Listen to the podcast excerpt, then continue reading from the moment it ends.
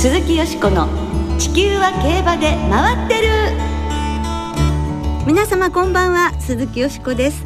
お元気でいらっしゃいますか？私は元気です。地球は競馬で回ってる。この番組では週末の重賞レースの展望や競馬界のさまざまな情報をたっぷりお届けしてまいります。最後までよろしくお付き合いください。今日ご一緒してくださるのは米田元沖アナウンサーです。はいこんばんは。私は元沖でございます。さんよろしくお願いいたします。いやもう秋も深まって、うん、ねいいですね。まあ気持ちいいお天気が続いてね。いやもう今週は特にね、えー、いいですよね。はい、この調子で秋競馬もいいお天気に、ね、恵まれていくといいですよね、ね、今週末はいよいよ秋の天皇賞、東京競馬場で行われます。はい、頭数こそ11頭と少なめなのですが、メンバーはどうでしょう？素晴らしいメンバー揃ったのではありませんか？もうイクイノックスとドーデュースの1年半ぶりの対戦、えー、それから春秋連覇を狙うジャスティンパレス。はい。でメンバー的にはジャックドールが短期でいけるかな、ね、そうなったら力を発揮できるぞというところで。そういう感じですよね。いやしかも11頭ですから、はい、展開のねあれがそんなないんじゃないかと考えると、えー、あとう。ん、ごまかしの効かない G1 ですよね、はい、そして中にはやっぱりこう当たって砕けろっていうね、はい、そういうファイティングスピリットのジョッキーによる騎乗もあるかもしれませんからね。となるとまた予想外の展開になるかもしれない。っていう可能性もなきにしもそうなんですよね、はい、今週は秋晴れが続きまして天気も馬場も最高の状態でレースが行われそうです。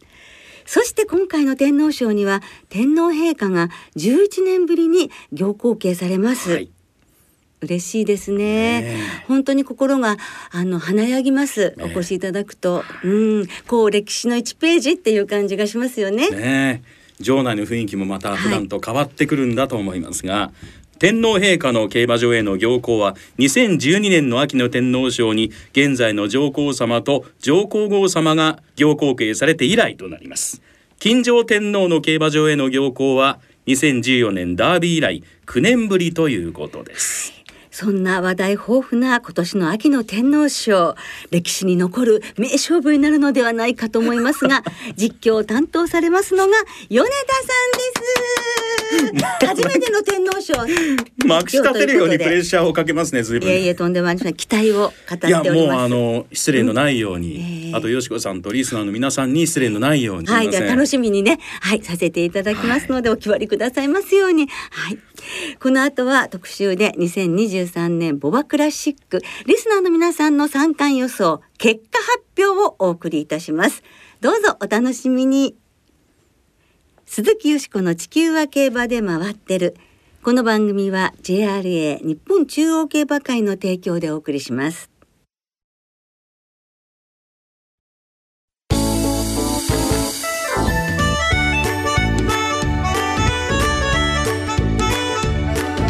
鈴木よしこの「地球は競馬で回ってる」2023年ボバクラシック。リスナーの皆さんの参観予想結果発表はい。ということで、今日は4月に募集いたしました、リスナーの皆さんのボバクラシック三冠予想、結果はどうなったのでしょうか？レースを振り返りながらご紹介したいと思います。4月の放送ではよしこさんそれから番組のお相手を務めた小塚アナウンサーにも三冠予想に挑戦してもらったんですね、はい、さらに POG 大魔王の丹下秀夫さんそして去年鋭い予想を披露してくださった今日ご出演の米田さんにも特別枠でご参加いただきましたね。予想は鋭いって自分でも思ったんですけど 当たってないので残念でした。ということでね。今回はね、はいあの種明かしすると、ええ、スタジオの我々は反省会ということになります、はい、そうですわね。本当ですわね、はい、みんなで反省ですわね、ね、はい。そして素晴らしい予想をお送りいただいたリスナーの方には菊花賞終了後にプレゼントをお送りしますと4月に告知したんですが、はい、そのプレゼントの当選者は特集の最後に発表します。どうぞお楽しみに。はい。皆さんも今どんなお気持ちで聞いてくださっているでしょうか。それでは1冠目の皐月賞から振り返ってまいりましょう。はい。この時の1番人気はファントムシーフ。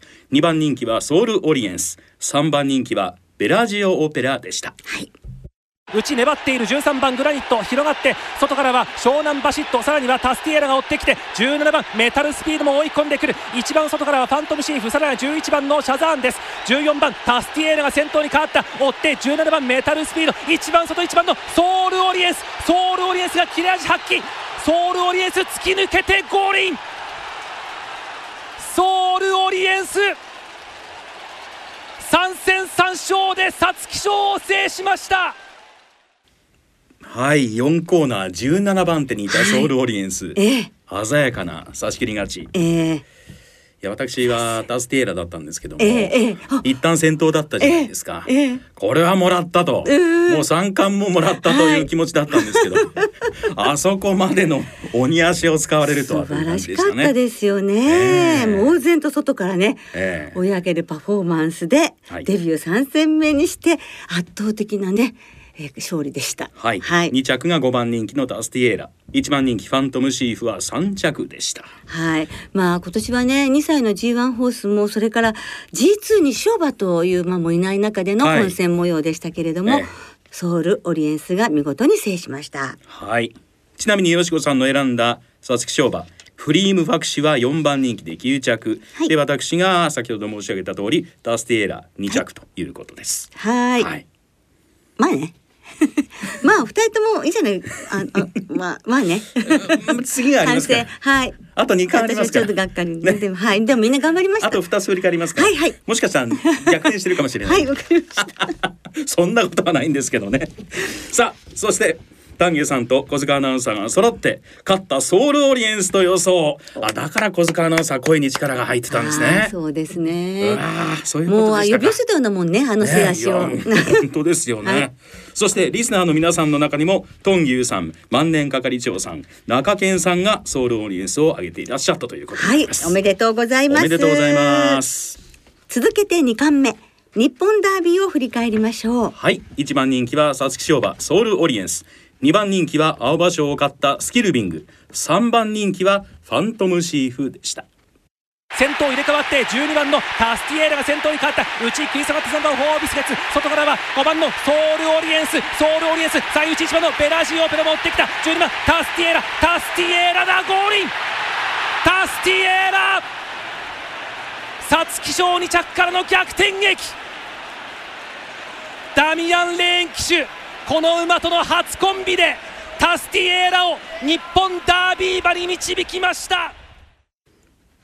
タスティエラは4番人気だったんですね。そうなんですね。はい。2着がソウルオリエンス3着は6番人気のハーツコンチェルトだったんですね。はい、はい。4着のベラジオオペラまでが首花花といそう大接戦でね、はい。手に汗握る日本ダービーとなりましたよね。はい。ちょっとスキルビングはかわいそうなことになりましたけれども、えー第90代のダービー馬に輝いたのはタスティエーラということになりました。はいさあその日本ダービーよしこさんはディープインパクトのラストクロップオープンファイヤーと予想していたんですが残念ながら出走は叶わなかったということになります、私はソウルオリエンスで2着また2着か。えでもすごい2着2着ってやっぱりお上手ですねね。逆でしたよだから。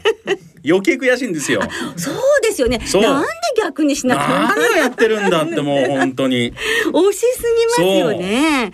はい、私のこのオープンファイヤーはね、はい。あのディープインパクトのラストクロップから、ええ。なんとかダービー馬をということで願ったわけなんですけれども、日本のボバクラシックにはあのディープインパクトのラストクロップを出ることができなかったんですけれども、なんとイギリス本場のねイギリスアイルランドのダービー馬を出したということで、はまあちょっと当たりにしてほしいダービーというあじゃあ当たりにしましょう。嘘ですよ。嘘嘘 一貫制覇。嘘です。おめでとうございます。見事に敗北を私は認めます。はい。はい。それから丹下さんはよしこさんと同じくオープンファイヤー、はい。小塚アナウンサーは3番人気で8着だったファントムシーフと予想。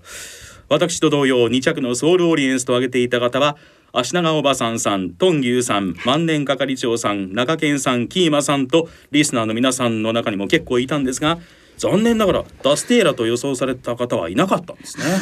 みんな何かあとちょっとっていうことがなんですかね。ねえ惜しいですよね。最後に三冠最終戦先週行われた菊花賞を振り返りましょう。23年ぶりに皐月賞と日本ダービーの勝ち馬が揃って出走いたしました。はい。1番人気は皐月賞馬ソウルオリエンス。2番人気はダービー馬ダスティエーラ。3番人気は里のグランツでした。ここで先頭17番のドゥレッツァに変わった200を切りました。7番タスティエラが2番手。3番手は14番ソウルオリエンス。サボーナビビアングラス接戦。うち17番ドゥレッツァ。5連勝で菊花賞制覇ゴールイン未勝利からノンストップ。初めての重賞挑戦でクラシックホースまで上り詰めた。17番ドゥレッツァお見事。なんで いや新たなヒーロー誕生というね、三冠目にして新星が輝きました。びっくり。序盤が特にびっくり。はい、はい。あのルメール騎手マジックともね、はい。皆さんに言われてますけれども。どうでしたか？ね坂の下りでねビューって上がっていったんで、はい。ちょっとあの私は場内のテレビを見ていたんで、ええちょうどその時引きの映像だったんですね馬群がね、はい。ですからジョッキーの手応えがよくわからない状態で見てたんでこれはもしかしたら坂の下りで引っかかっちゃったのかななんて思って。ゆっくり登ってゆっくり下らなければなりませんと言われる京都のね参考なんそういう鉄則を思い出したんで,、ええ。で私本命だったんですよ実は。え。だから余計ヒヤヒヤしちゃったもんで、ええはい。あと私たちは当日本命変えてるって話なんですよね、馬券的には変えてるんですね、そうこれですね。私ははい。三着のソロオリエンスをはい、ね、予想しておりまして。ベアジオオペラということで、はい。出走できなかったとはいいうことでございまですすね。がちょっと私も先週お話しした通り、はい。ドラメント3区でこんな強い子が出てくるならということで、私も本命にしてしまった。二人とも一応当たっちゃったっていう。馬券は当たったというね。はい。まあ申し訳ない思いでございますね。でもあのもう道中のルメール騎士の手応えを見ればね、はい。ええ。これはもうまあ少なくとも馬券圏内はあるだろうと思ったんで、はい、でももう4個の終わってもう勝てるとか思いましたし、そうですよね。パドックでのとにかく一番よく見えましたもん。ああなるほど。顔もハンサムだったしね。でも結局あの強いと言われている今年の4歳世代を相手に全2走とも条件戦勝ちましたでしょ、はい。堂々と、ええ。ああいう経験が多分ドレッツァーねすごいですね。はい生きたんだと思いも大きかったんじゃないかなと思います。はい。さあそれから丹下さんはグランビノス、小塚アナウンサーはアブニール・ドブリエットを予想していたんですがどちらも出走はできませんでした。ませんでやっぱり長い長距離走は難しいですよね、ええ。グランビノスは明日土曜日はい。京都の7レースに出走という3歳以上一生クラス、はい。島の1800メートル、ええ。ええ。ええ。ということで期待したいと思いますそうね。ですねさあ3着のソウルオリエンスを万年係長さん中堅さんともさんキーマさん武田真美子さんが挙げていましたが勝ったドゥレッツァ2着のダスティエラを予想したリスナーの方はいませんでした。あらもう案外タスティエラかわいそうになっちゃう三冠当時ちょっとダスティエラは挙げた方がいらっしゃらなかったということでね。そうですね春の段階ではそういう見方だったんですよねやっぱり皆さんがね。ええいや私は挙げていたのにね当てられなかったというね。帰ればよかった、ね。余計悔しいですね。こういうことを振り返るとね。はい。さあそれではここで丹下さん小塚アナウンサーのコメントをご紹介しましょう。お願いします。丹下さんのコメントです。私の春の推しグランビノスは不出走でした。剣でも痛め上部博士の手術を受けたのかも。上部さんというと トミー・ジョン手術のそうですね。権威でございますね。じっくり立て直し来年大谷さんみたいになって復活してほしいもんです。もう明日復活のチャンスということで。ねえ。はい。よかったですね。ねよかったですね。また来本年の。はい。はい、本年の菊花賞のドゥレッツァの勝ち時計は3分3秒1京都の菊を3分2秒後半から3秒台で走った馬はオルフェーブルゴールドシップ里のダイヤモンドなどみんな有馬記念で構想しジャパンカップに行っても来年もコバと互角に戦える。ドゥレッツァはもちろんダスティエーラソウルオリエンスも含めボバクラシック三冠組の次走と将来が楽しみです。といただいております。本当ですね。はい。楽しみですよね。さあ一方で小塚アナウンサーのコメントソウルオリエンスが皐月賞をぶっこ抜いた時には小塚アナウンサーにしては珍しく荒々しい言葉遣いでございますね。なんか思いの深さがありますね。ねあ実況に払われてたんですかね。ねはい、あんまり言うと怒られるんでね。はい、今年の三冠予想いけると思ったんですが、ソウルオリエンス本命だったんでね。ええファントムシーフは武豊騎手の皐月賞三着馬という黄金パターンに期待したものの上位進出ならず。アブニール・ド・ブリエは点点点。はい。はい。ちょコメントできないところなんですが。去年、去年、米田アナが指名したボルドー風刺のように、菊花賞の好走馬を春に見抜く目を養って、また来年チャレンジします。負けないぞといただきます。前向きでいいですね。まあ私も外れてるんで、これ目標にされても困っちゃうというところで。いやいやいやいや、はでもそういうなんか文をねあのこう拝聴いたしますとですね、はいやっぱこのいうこの企画は楽しいなとそうですね。思いますね。はい。はい早いうちにその菊花賞がどうかって、ええ特にやっぱり気になるのでね。そうですね、はいだって無事に秋まで行くかどうかっていうところが、ね、そこがまずハードルですからね。まずはいはい。ということで三冠レースを振り返って予想の結果も発表したんですが、はいいかがだったでしょうか？はい。今年の三冠ね、あのそれぞれ違う馬が勝ちまして、それぞれに良さがあったし、ダービーはやはり4頭が大激戦を繰り広げてくれたということで、見どころもありましたよね。はいこの3頭がですね、ええまあこの3歳馬たちが来年4歳になってはい活躍してくれることを大いに期待したいと思います。さあ最後にお待ちかね、はいプレゼントをお送りする素晴らしい予想をお送りいただいたリスナーの方をはい。審査委員長のよしこさんから発表していただきますが、はい。その前にはい。豪華なプレゼントって何かということではい。ご紹介しましょう。はい。お願いします。よしこさん厳選のはい競馬グッズ詰め合わせでございはいます。。あささやかですけれども、どうぞね、あの皆さん受け取りいただきたいと思います。あの相当貴重なので皆さんいやいやあの届いてからのお楽しみということで。そうですね。はいはい。さあでははい。当選者の発表をお願いいたします。はい、皐月賞とダービー逆だった米田さんも大いに可能性はある存在だったんですけれども やはりですね違うはい皐月賞を当てられてダービー菊花賞でも指名馬が上位にいたというはい方ということで、万年係長さんと中堅さんのお二方の優勝です。おめでとうございます。じゃあ一着同着というよう同着ということになりました。はいやっぱりダービーちょっと褒めしてくださる方がいなかったのが残念でしたけどね。ねえそうなんでねでも大健闘ですよね、こういうだけ。そうですねはい。お二人にあの送らせていただきます。おめでとうございます。おめでとうございます。素晴らしい予想をされた万年係長さんと中堅さんは番組ウェブサイトのメール送信フォームからプレゼントの送り先郵便番号とおところお名前電話番号をお知らせください。はい、どうぞよろしくお願いいたします。そして来年もやりましょうね。返事がない。やりましょうね。私は引退ですか？なやりましょうね。はーい。はい。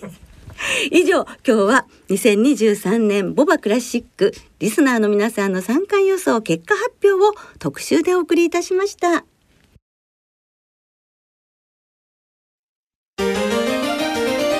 鈴木よしこの地球は競馬で回ってる。ここからは週末に行われる重賞を展望していきましょ先ほどの特集でも触れたんですが先週の菊花賞よしこさん馬券的には、う。はい。勝ったドゥレッツェが本命ではい見事的中、しかもこれではい。秋競馬開幕から7週連続の的中でございますありがとうございます。嬉しいですね。もうすごいですね自分で信じられない。いやもう大満足ですここまでで。はい。はい。満足せずに今週もお願いしますね。頑張ります。はい。ね。はい。今週は土曜日に東京でアルテミスステークス京都でスワンステークス日曜日に東京で秋の天皇賞が行われます。では日曜日に東京で行われる芝 2000m の G1 秋の天皇賞を展望していきます、はい。27日金曜日正午の東京の天候は晴れ芝ダーとともに涼29日当日東京は曇りのち晴れという予報です。はい。いやさあ。ー天皇勝負よりですね。11頭とはなりましたけども、はいい、い。メンバーということで。そうですね。見解は。はい。今や世界ランク1位のはい。イクイノックス。そのイクイノックスをダービーで破ったダービー馬、はい。ドーデュース。この2頭ねよくぞここで対戦してくれますよ。ね。くねドーデュース戻ってきてくれました、はい。ですから私はこの2頭の一点割れんではい。参ります、わかりました。それプラス、この2頭を軸にして3はい。連複、ええ。はい。プログノーシスとそれからジャックドールを3着にしたなるほど。入れてはい。2点3連複にします、い、かがですか？私ははい5番のガイアフォース本命にしたいと思います、はい。この馬は、ええ。G1 では3000メートルと1600メートルしか走っていないということで、ええ。今回2000メートル、はい。でガイアフォースは2000メートルレコードを叩き出したことがあるそうですね。そう考えると、ええ。舞台は一番合ってると思います。うんねで安田記念まあ東京で一回だけね経験があるんですけども、はい。早い流れを経験したとええ。いうことがね、逆に生きるんじゃないかと。はい。今回もしかしたらいい馬場でペースもちょっと速くなるかなとはい。思うので、ええ。そういう高速決着になったらこの馬の出番かななんていやらしいことを考えております。なん。かもう白毛かと思うぐらい真っ白に輝いてますもんそうなんでねね。でゴールするかな？秋の夕日にね照らされはいて白い馬体が。キラリ。いやー素晴らしい。ね輝く。えねえ。北さんブラックサンクですもんね。そうなんですよね。うんはい。今をときめく北三ブラックさん、はい。本命でございます。さあ続いて土曜日に京都で行われるスワンステークスも予想していきましょう、はい。このスワンステークスの勝ち馬にはマイルチャンピオンシップの優先出走権が与えられます、はい28日当日の京都は曇り昼過ぎから時々晴れという予報です、はい。さあここはどういきましょうか？私は204番のトウシンマカオが本命です。はい。熱発でスプリンターズステークス出られませんでしたけれども、ええ。ここにねここに登場してきました。頑張ってほしいです、はい。そしてグレナディアガーズ。アヴェラーレ。はい。ウィングレイテスト。3番4番8番9番の4頭ボックス馬連です。わかりました、はい。米田さんは？ウィン・マーベル。16番。16番。はい。はいまあ1400メートルもね、ええ。春の慶応杯で対応しているのではい。一発があればいいなというところで。土日ともにじゃあ米田さんは西村騎手ですね。言われて気づきました、ええ。そうですね。じゃあ頑張っていただいてぜひね。ね日曜日 G1 制覇初なるか。あすごいですね。両方勝ったらもう大変ですねじゃあ。ね。え。ということでではリスナーの皆さんからいただいた予想もご紹介しましょう。お願いします。クラブ競馬さん鈴木さん元木さんこんばんはあやっぱりよかった元木さん。今日出番。ねすごいですよね。ねありがとうございます。予告してなかったんですけどね。はい。私は連投で疲れてます。休養したいです。かっこ笑い。天皇賞は世界レーティング1位のイクイノックスとドーデュースの戦いを観戦したいと思います。のんちゃんさん。天皇賞は現地観戦です。天覧競馬ということで記憶に残るレースになりそうです、馬券はイクイノックスとプログノーシスの二等軸でポカポカ湯たんぽさんイクイノックスの連覇に期待しています。今年も7番枠からのスタートになるのも縁を感じます。馬なりくん .com さん前々からイクイノックスドーデュースを完封川田優が騎手とプログノーシスと見ます。東京大大岡さんここはプログノーシスと予想します。札幌記念を解消しており充実一途と思っています。競馬には絶対はないので大金星を上げることを期待していますいただいております。ありがとうございます。他にもたくさんいただきまして、ね。皆さんどうもありがとうございます。ありがとうございます。今週も時間の都合で全部ご紹介できなくて申し訳ありませんがありがとうございましたなおこの番組は金曜日のお昼過ぎに収録を行っています。その後発表された出走取り消し機種変更などについては JRA のウェブサイトなどでご確認ください。また重賞予想はメール送信フォームから金曜日の正午までにお送りくださはい、よろしくお願いします。来週は G1 お休みです。アルゼンチン共和国杯と KO 杯2歳ステークスの展望を中心にお届けします。お聞きの皆さんの予想ぜひ教えてくださいね。お待ちしています。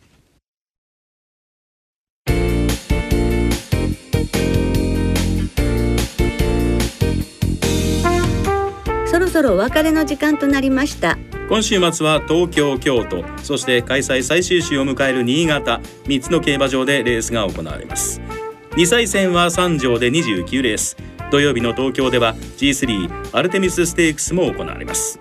さあ今週注目されている2歳馬はいますか？はい、明日京都競馬場で行われますハギステークス。はい。はい、ビーグラッドですね。はい。はい、竹豊騎手のよしこさん。賞ね、四千四百五十三勝上げてくれた馬ですよ。はい、ちょっと強敵もいますけれども、はい。どんなレースをしてくれるか単勝で応援します。はい。2歳戦は単勝がお得です。全場全レースの2歳戦の単勝を対象に通常の払い戻し金に売上の5%相当額が上乗せされます。今週もインターネット予約で指定席券入場券を購入された方当日現金発売入場券を購入された方が入場できますなお天皇賞当日日曜日の東京競馬場は当日現金発売入場券はありませんまた日曜日の新潟競馬場はフリーパスの日で入場料が無料となりますはい、詳しくは JRA のウェブサイトなどでご確認ください。お願いします。はい、さあそれからお知らせです今週はいよいよ秋の天皇賞が行われますラジオ日経第一の中央競馬実況中継では今週の土日28日と29日にラジコをよりリアルタイムに聞けるキャンペーンを実施します。聞き方はとっても簡単です。ラジオ日経ホームページ内中央競馬実況中継の番組ウェブサイトから特設ページにアクセスして再生ボタンをタップするだけ。今週はよりリアルタイムにラジオ日経第一の競馬中継をお楽しみください。お聞きいただいた方にアンケートも実施します。アンケートにお答えいただいた方の中から抽選で50名様にラジコグッズやラジオ日経グッズをプレゼントします。ぜひご参加ください、はい、ご参加お待ちしております。では天皇賞ウィークの競馬米田さんの実況で天皇賞秋ご堪能いただき存分に競馬をお楽しみください、はい。お相手は鈴木よしこと米田元樹でした。また来週元気にお耳にかかりましょう。